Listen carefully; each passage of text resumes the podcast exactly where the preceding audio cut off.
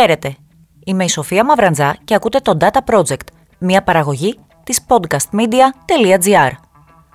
Ενδελεχής δημοσιογραφική έρευνα, ρεπορτάζεις βάθος, συνεντεύξεις, ντοκουμέντα βλέπουν για πρώτη φορά το φως της δημοσιότητας από το podcast Data Project με την ενημερωτική σφραγίδα και την εγκυρότητα του CNN Greece. Σε αυτό το podcast φιλοξενούμε τον γυναικολόγο με ευτήρα Δ. Κωνσταντίνο Πάντο. Με σχεδόν 30 χρόνια πείρας στη μεευτική και τη γυναικολογία και 25 χρόνια ως ειδικός στην αντιμετώπιση της υπογονιμότητας, ο Κωνσταντίνος Πάντος διαθέτει εμπειρία πάνω σε όλες τις πτυχές της θεραπείας και της τεχνολογίας υποβοηθούμενης αναπαραγωγής. Μαζί του θα συζητήσουμε για το φλέγον ζήτημα της υπογεννητικότητας. Κύριε Πάντο, τιμή μας που είστε εδώ. Χαίρετε. Θα ήθελα να ξεκινήσουμε με μια γενική ερώτηση σχετικά με την υπογεννητικότητα στην Ελλάδα. Αρχικά να σημειώσω πως σύμφωνα με το Εργαστήριο Δημογραφικών και Κοινωνικών Αναλύσεων, το 2035 ο πληθυσμός μας θα μειωθεί σε 9,4 εκατομμύρια και το 2050 σε 8,3 εκατομμύρια. Ο πληθυσμός εργάσιμης ηλικίας θα περιοριστεί σε 5,8 εκατομμύρια το 2035 και 4,6 εκατομμύρια το 2050. Το παράδοξο ωστόσο είναι ότι ενώ πολλά ζευγάρια έχουν την πρόθεση να αποκτήσουν παιδιά, τελικά μάλλον κάνουν πίσω. Ποιοι θεωρείτε πως είναι οι λόγοι που μας έχουν οδηγήσει στο να είμαστε μια χώρα που γερνά μαζί με τον πληθυσμό της; Ναι, είναι μια παρατήρηση την οποία τη βλέπουμε από τώρα και 40 χρόνια περίπου, από τη δεκαετία του 80. Έχει αρχίσει και ε, να μειώνεται πλέον ο αριθμός των παιδιών ανά οικογένεια για να διατηρηθεί ο πληθυσμός χρειαζόμαστε τουλάχιστον 2,1 παιδιά ανά οικογένεια, δηλαδή 2 ε, με 3 παιδιά. Ε, βέβαια, τις προηγούμενες δεκαετίες μέχρι και σήμερα συνήθως αποκτούν ένα παιδί, ένα οικογένεια. Υπάρχουν διάφοροι λόγοι. Ε, υπάρχει η εργασία, η οικονομική αβεβαιότητα, ε, οι δυσκολίες ανέβρεσης δουλειάς, ε, υπάρχει η αντίληψη ότι εφόσον ε, ολοκληρώσω τις σπουδές μου, την, ε, τα πτυχία μου, τα μεταπτυχιακά μου, ε, τότε μπορώ να αποκτήσω παιδί εύκολα, συνήθως το λένε οι γυναίκες αυτό, μαζί με τους συζύγους τους, διότι αισθάνονται δυνατές, αισθάνονται επιτυχημένες, χωρίς να αντιλαμβάνονται τα όρια που θέτει η ηλικία. Είναι μεγάλο πρόβλημα τα τελευταία χρόνια. Θυμάμαι πριν 10 χρόνια και πλέον, συνήθως ερχόντουσαν γυναίκες ε, με τους άντρες τους γύρω στην ηλικία των 35-38 να αποκτήσουν παιδί. Τώρα σπάνια βλέπουμε γυναίκα κάτω από 40. Περισσότερες, η μεγάλη πλειοψηφία είναι άνω από των 40 που έρχονται για πρώτο τους παιδί, χωρίς να έχουν αντιληφθεί τις επιπτώσεις και τις συνέπειες της ηλικίας επάνω στην αναπαραγωγή τους. Νέες γυναίκες αισθάνονται νέες καθ' όλα τα άλλα, ε, μόνο που αναπαραγωγικά δεν είναι νέες. Κύριε Πάντο, στην κλινική που έχετε ιδρύσει, έχετε σημειώσει αρκετές πρωτιές με σύγχρονες μεθόδους γονιμοποίησης και πρωτοπόρες κλινικές εφαρμογές, βοηθώντας ανθρώπους να αποκτήσουν παιδιά, ενώ κάτι τέτοιο φάνταζε τρομερά δύσκολο. Τι θέλετε να πείτε σε όσους έχουν χάσει την ελπίδα; Ελπίδα πάντα υπάρχει. Η επιστήμη βοηθάει. Βοηθάει όλα τα ζευγάρια, όσους έχουν πρόβλημα, άντρες και γυναίκες, ε, να αποκτήσουν παιδί ε, με διάφορες μεθόδους. Η εξωματική γονιμοποίηση έχει κάνει άλματα τα τις τελευταίες δεκαετίες. Ε, όσον αφορά και, το, και ποσοτικά, δηλαδή υπάρχουν πολύ περισσότεροι μέθοδοι που μπορούμε να εφαρμόζουμε πλέον προσπαθώντας να εξατομικεύσουμε την προσπάθεια της εξωματικής στα ιδιαίτερα χαρακτηριστικά και προβλήματα του κάθε ζευγαριού, του κάθε άντρα, της κάθε γυναίκας. Ε, από την άλλη υπάρχει και μια ποιοτική αναβάθμιση με την έννοια ότι έχουμε πολύ καλύτερα ποσοστά επιτυχίας. Ε, αυξημένα ποσοστά διότι γνωρίζουμε, ε, μπορούμε να ε, προσδιορίσουμε το πρόβλημα πιο εύκολα και να το αντιμετωπίσουμε. Έχουμε τη δυνατότητα να μεγαλώσουμε τα έμβρια πλέον στο στάδιο της βλαστοκίστης 5 ή 6 ημέρων εμφυτεύονται πιο εύκολα. Έχουμε διάφορες τεχνικές που εφαρμόζουμε. Προσπαθούμε να βοηθήσουμε και να κατανοήσουμε και εμείς οι γιατροί ε, κυρίως ποια είναι τα προβλήματα που ε, δεν βοηθάνε στην εμφύτευση του εμβρίου. Τα τελευταία χρόνια έχουμε εστιαστεί στο πρόβλημα της ενδομητρίτιδας, μιας ε, φλεγμονής που υπάρχει στη μήτρα, μια διαταραχή του περιβάλλοντος της μήτρας που δεν δέχεται το έμβριο. Και βέβαια όλα αυτά είναι καλά. Η εξωσωματική γονιμοποίηση πράγματι βοηθάει. Αυτό που είναι λυπηρό είναι να έρχονται ζευγάρια, να έρχονται άντρες και γυναίκες ε, να έχουν ξεχαστεί στο χρόνο και κάτι που θα μπορούσαν να το είχαν αποκτήσει πολύ πιο νωρίς, το παιδί τους δηλαδή με μεγάλη ευκολία, ε, το αμελήσανε για διάφορα άλλα θέματα που είχαν εστιαστεί και χωρίς να γνωρίσουν πόσο πρόβλημα μπορεί να δημιουργήσει ο χρόνος κυρίως στη γυναίκα ε, και να χρειάζεται να τρέχουν για την εξωμα, σε μεθόδους εξωματικής γονιμοποίησης ενώ θα μπορούσαν να έχουν αποκτήσει παιδί πολύ πιο εύκολα και φυσιολογικά. Ε, η συμβουλή μου πάντα είναι ε, σε, όλα, σε όλους τους άντρες ή τις γυναίκες ή ζευγάρια που θέλουν να αποκτήσουν παιδί ε, να το κάνουν όσο μπορούν πιο γρήγορα ε, όσο το δυνατόν προκειμένου να αποφύγουν ε, μεθόδους εξωματικής γονιμοποίησης που επαναλαμβάνω είναι πολύ πετυχημένες και πολύ καλές αλλά καλό είναι να αφήνουμε πρώτα τη φύση να έχει το λόγο. Μιλήσατε για υψηλά ποσοστά επιτυχίας. Ποια είναι αυτά τα ποσοστά, καθώς και θέλω να μου πείτε, είναι τελικά η εξωματική λύση για όσους δυσκολεύονται να αποκτήσουν παιδιά; Ναι, είναι εξωματική λύση για όσους δυσκολεύονται και πράγματι, αλλά μπορούν, υπάρχουν και άλλες λύσεις, δηλαδή η εξωματική πάντα οφείλουμε να είναι η τελευταία λύση. Γιατί βλέπουμε ένα ζευγάρι, προσπαθούμε να εστιάσουμε στο πρόβλημα που, που, που, που υπάρχει από αναπαραγωγικής άποψης ε, στο 40% περίπου των, των αιτιών οφείλεται στη γυναίκα είτε στις σάλπιγες ε, να έχουν κάποιο πρόβλημα στις σάλπιγες ή στη μήτρα ή στην ορεξία της πολυκυστικές οθήκες. Στο 40% η αιτία οφείλεται στον άντρα δηλαδή να είναι διαταραχές του σπέρματος, να υπάρχουν αντισπερματικά αντισώματα, να υπάρχουν ολιγοασθενοσπερμίες, να υπάρχει άζωσπερμία, ακόμα και μη παραγωγή σπέρματος. Και εμείς βέβαια καταφέρνουμε μέσα από τον όρχη να παίρνουμε με βιοψία, να βρίσκουμε πρώιμες μορφές σπερματοζωάριων και πράγματι να γονιμοποιούμε τα οάρια. Και σε 20% οφείλεται στο ίδιο το ζευγάρι σαν ζευγάρι. Μια συχνή αιτία είναι η ενδομητρίωση. Η ενδομητρίωση είναι μια νόσος που υπάρχει μέσα στη γυναίκα, εκδηλώνεται με πονάκια με την περίοδο, πονάκια που κατά την ίδια τη γυναίκα το έχει συνηθίσει πλέον, είναι στην καθημερινότητά της μαζί με την περίοδο, δεν αντιλαμβάνεται ότι υπάρχει κάποιο συγκεκριμένο πρόβλημα. Ε, μπορούμε εμείς οι γιατροί να το βρούμε, να τις, ε, ε, να τις το εξηγήσουμε, να εξηγήσουμε ποιο είναι το πρόβλημα και να το διορθώσουμε. Το διορθώνουμε με λαπαροσκόπηση. Βρίσκουμε την αιτία, ε, διορθώνουμε την ενδομητρίωση και βέβαια πάρα πολλές γυναίκες, πάρα πολλά ζευγάρια αποκτούν το παιδί τους φυσιολογικά ε, μη χρειάζοντας να τρέχουν σε μεθόδους εξωματικής γονιμοποίησης. Εφόσον όμως χρειαστεί να εφαρμόσουμε την εξωματική, ε, η εξωματική έχει πολύ καλά αποτελέσματα όσο πιο νέα είναι η γυναίκα, δηλαδή κάτω των 40. Άνω των 40 αρχίζουν τα ποσοστά επιτυχίας και πέφτουν, μειώνονται και μηδενίζονται σε ηλικίες κοντά στα 50. Βέβαια υπάρχουν και τρόποι που μπορούμε να βοηθήσουμε ακόμα και γυναίκες σε μεγαλύτερη ηλικία είτε με μεθόδους όπως η αναζωγόνηση των αθηκών. Παίρνουμε αίμα, ε, απομονώνουμε τα, τα αιμοπετάλια, τα συγκεντρώνουμε και μετά τα κάνουμε έχηση αιμοπεταλίων μέσα στις οθήκες. ε, γυναικών που δεν παράγουν θελάκια και μπορούμε έτσι να, να, να, να δώσουμε μια δυνατότητα παραγωγής οαρίων και μια πιθανότητα εγκυμοσύνης σε αυτές τις γυναίκες που κατά άλλα δεν θα μπορούσαν να μείνουν έγκυες με δικό τους οάριο.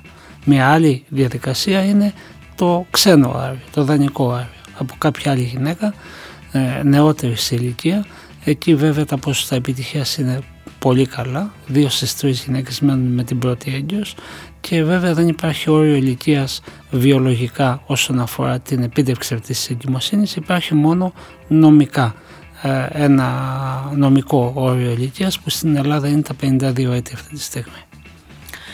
Κύριε Πάντο, ποιος είναι ο πιο κοινός φόβος όσων θέλουν να κάνουν οικογένεια και καταλήγουν στη λύση της υποβοηθούμενης αναπαραγωγής; Ναι, φοβούνται. Φοβούνται την παρέμβαση, φοβούνται τα φάρμακα, φοβούνται τις ενέσεις, φοβούνται τις ε, πιθανές παρενέργειες από τα φάρμακα. Μήπως υπάρχει κάποια επίπτωση στον οργανισμό της γυναίκας, είτε βραχυπρόθεσμα είτε μακροπρόθεσμα.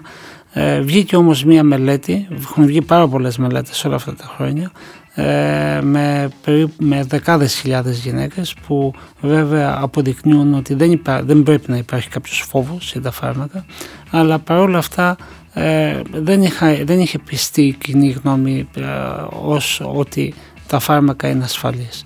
Ε, βγήκε μια μεγάλη μελέτη από την Αγγλία μόλις το καλοκαίρι φέτος από το King's College σε περίπου 1,8 εκατομμύρια γυναίκες, δηλαδή σχεδόν 2 εκατομμύρια γυναίκες που τις παρακολουθήσανε πάνω από 30 χρόνια και ήταν ότι τα φάρμακα δεν είχαν καμία επίπτωση, ε, καμία επιβάρυνση στην υγεία της γυναίκας, ο κυρίως όσον αφορά αυτό που φοβάται κάθε γυναίκα που είναι ο καρκίνος του μαστού.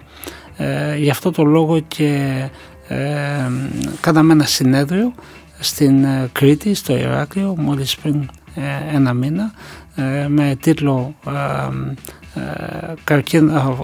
«Φάρμακα εξωματικής και συσχέτιση με καρκίνο, μύθος ή πραγματικότητα» και από εκεί προσπαθήσαμε να περάσουμε την γνώση στο κοινό ότι και βέβαια τα αποτελέσματα της συγκεκριμένης έρευνας έχοντας και τους συγγραφείς από την Αγγλία στην Ελλάδα να το ανακοινώνουν μόνοι τους και με το πιο έτσι ε, πιστικό τρόπο ε, να λένε ότι δεν υπάρχει κανένα πρόβλημα όσον αφορά τη χρήση των φαρμάκων. Βέβαια, η διάθεση των γιατρών και η προσπάθεια δεν είναι μια γυναίκα να την ε, προσπαθούμε να την φορτώσουμε με φάρμακα και με ενέσεις και με αγωγές. Ο σκοπός μας είναι να πετύχει μια εγκυμοσύνη. Χρειαζόμαστε όμως παραγωγή οαρίων από τις οθήκες και αυτή μπορεί να επιτευχθεί ε, καλός ή κακός μόνο με κάποια φαρμακευτική αγωγή η οποία όμως σε αυτή τη φάση και με όλη την έρευνα που έχει γίνει αποδεικνύεται ότι είναι απόλυτα ασφαλής. Δόκτωρ, θα ήθελα να σας ρωτήσω ποια θεωρείτε πως είναι τα κίνητρα που πρέπει να δοθούν σε όσους θέλουν να κάνουν οικογένεια; Πρώτον, πρέπει να δοθούν κίνητρα και οικονομικά, πρέπει να δοθούν κίνητρα ε, κυρίως από την πολιτεία όσον αφορά την απόκτηση και τη δημιουργία μιας οικογένειας ε, που ήδη προσπαθεί η πολιτεία από ό,τι ε, αντιλαμβάνομαι πρέπει να κυρίως όμως να δοθεί η δυνατότητα και η πρόσβαση στη γνώση. Κάτι που πραγματικά λείπει. Ε, να αντιληφθούν τα ζευγάρια και άντρες και γυναίκες πόσο ε, δύσκολη είναι η φύση και πόσο αδίσταχτη είναι κυρίως με τα όρια που θέτει η φύση ε, κυρίως στη γυναίκα διότι ε, με το αυξημένο προσδόκιμο επιβίωσης που έχουμε τώρα τα τελευταία χρόνια ε, μια γυναίκα των 40 ετών και πλέον αισθάνεται νέα, είναι νέα στην πράξη ε, και συμπεριφέρεται ως νέα. Παρόλα αυτά από αναπαραγωγικής άποψης ε, δεν είναι νέα. Τα όρια που θέτει η φύση στη γυναίκα ανέκαθεν ήταν ότι η εμεινόπαυση έρχεται μετά την ηλικία των 40. Ε, εμείς στα συγγράμματα μαθαίνουμε στο πανεπιστήμιο ότι η εμεινόπαυση είναι από την ηλικία των 40 έως 55 ε, το απότερο όριο. Βέβαια όλες οι γυναίκες εστιάζονται στο 55 αλλά αν έρθει η εμεινόπαυση στα 40 ή στα 41 δεν είναι πρόωρη εμεινόπαυση, δεν είναι εμεινόπαυση πριν την ώρα της, είναι κανονική εμεινόπαυση. Οπότε αν αυτό το ξέρουν ο κόσμος και η κοινή γνώμη, αν το ξέρει η γυναίκα, η κάθε γυναίκα, τότε είμαι σίγουρος, ανεξάρτητα από τα οικονομικά προβλήματα ή τους, ε, ε, τους στόχους που έχει θέσει για τον εαυτό της και ε, για το τι θα κάνει στη ζωή της, σίγουρα θα βάλει στην άκρη και κάποιες σκέψεις όσον αφορά την απόκτηση είτε, μιας, είτε της οικογένειάς της εφόσον θέλει να αποκτήσει παιδί είτε να διατηρήσει τη γονιμότητά της με διατήρηση των ωραίων στην κατάψυξη. Οπότε αν α, σκεφτεί να διατηρήσει τη γονιμότητά της ε, μέσω, μέσα από την κατάψυξη των όριων, αυτό οφείλει να το κάνει κυρίως από επιστημονικές άποψεις για να έχει τα καλύτερα αποτελέσματα κάτω από την ηλικία των 35. Κλείνοντας, δεν μπορώ να μην αναφερθώ στο σποτ που ξεσήκωσε αντιδράσεις και έφυγε το ζήτημα της ηλικίας των γυναικών σε σχέση με την καριέρα τους, καθώς ήσασταν ένας εκ των κεντρικών ομιλητών. Τώρα που βρισκόμαστε κάποιους μήνες μακριά από το συμβάν, πείτε μου τι πιστεύετε για τις αντιδράσεις που ξεσηκώθηκαν. Καλώς ξεσηκώθηκαν. Ήταν μια άτυχη, θα το λέγαμε, απόδοση των λόγων βίντεο. Κοιτάξτε, έγινε μια ε, αγνή προσπάθεια για, για ένα συνέδριο όπου ε, ήταν προσκεκλημένοι και θα μιλούσαν και ήταν και πρόεδροι στο, και ομιλητές περίπου 160 άνθρωποι, εκ των οποίων περίπου 39-40 γυναίκες.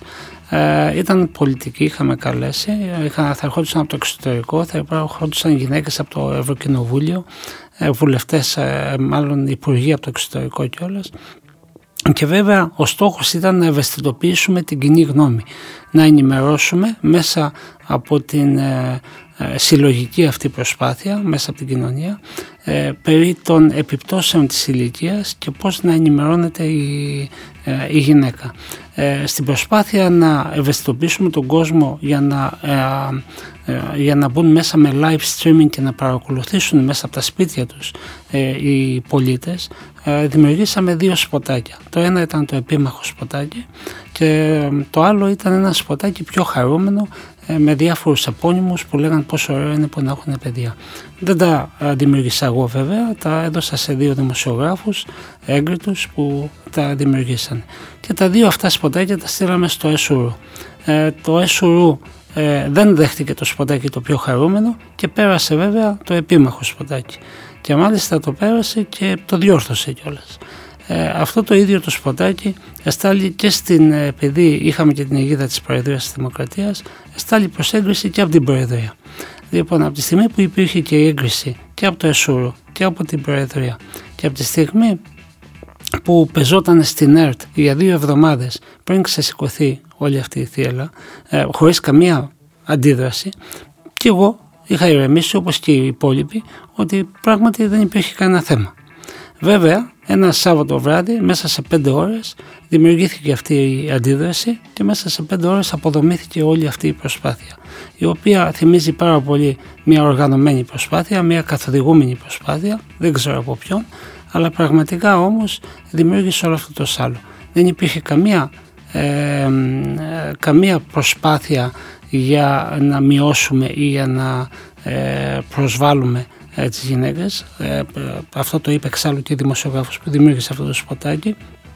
Υπήρχε η πρόθεση μόνο να ευαισθητοποιήσουμε, να ξυπνήσουμε κατά κάποιο τρόπο και κυρίως ε, γυναίκες πιο νέες οι οποίες βλέποντας το σποτάκι να πούνε εγώ δεν θέλω να φτάσω και να ψάχνουμε μετά από αυτή την ηλικία και να λέω γιατί έτσι, να, να πάρω τα μέτρα μου για να προστατέψω τη γονιμότητά μου. Δεν ξέρετε πόσες φορές, μα πόσες φορές κάθε μέρα να μου έρχονται οι γυναίκες και να μου λέγανε και να μου λένε αχ να ξέρω. Ε, βεβαίως, ε, σκοταδισμός είναι το να μην ξέρει. Έτσι, αυτό προσπαθήσαμε και εμείς να αντιμετωπίσουμε. Από τη στιγμή όμως που έγινε όλη αυτή η αντίδραση που είναι ακατανόητη κατά εμένα ε, αλλά πιστεύω αρκετά καθοδηγούμενη ε, αποφάσισα να μην συνεχίσουμε ε, στην προσπάθεια αυτού του συνέδριου και βέβαια ε, ελπίζω κάποιος φορέας, κάποιοι άλλοι άνθρωποι να συνεχίσουν αυτή την προσπάθεια ενημέρωσης και ευαισθητοποίησης του κοινού περί θεμάτων που αφορούν την κάθε γυναίκα στην ε, Ελλάδα. Ελπίζω με αυτό το podcast να βάλαμε και εμείς το δικό μας λιθαράκι για την ευαισθητοποίηση και την περαιτέρω ενημέρωση. Κύριε Πάντος, σας ευχαριστώ πολύ. Καλησπέρα. Κάπου εδώ φτάσαμε στο τέλος μας. Αυτό ήταν το Data Project, μια παραγωγή της podcastmedia.gr. Θα τα ακούσεις όλα.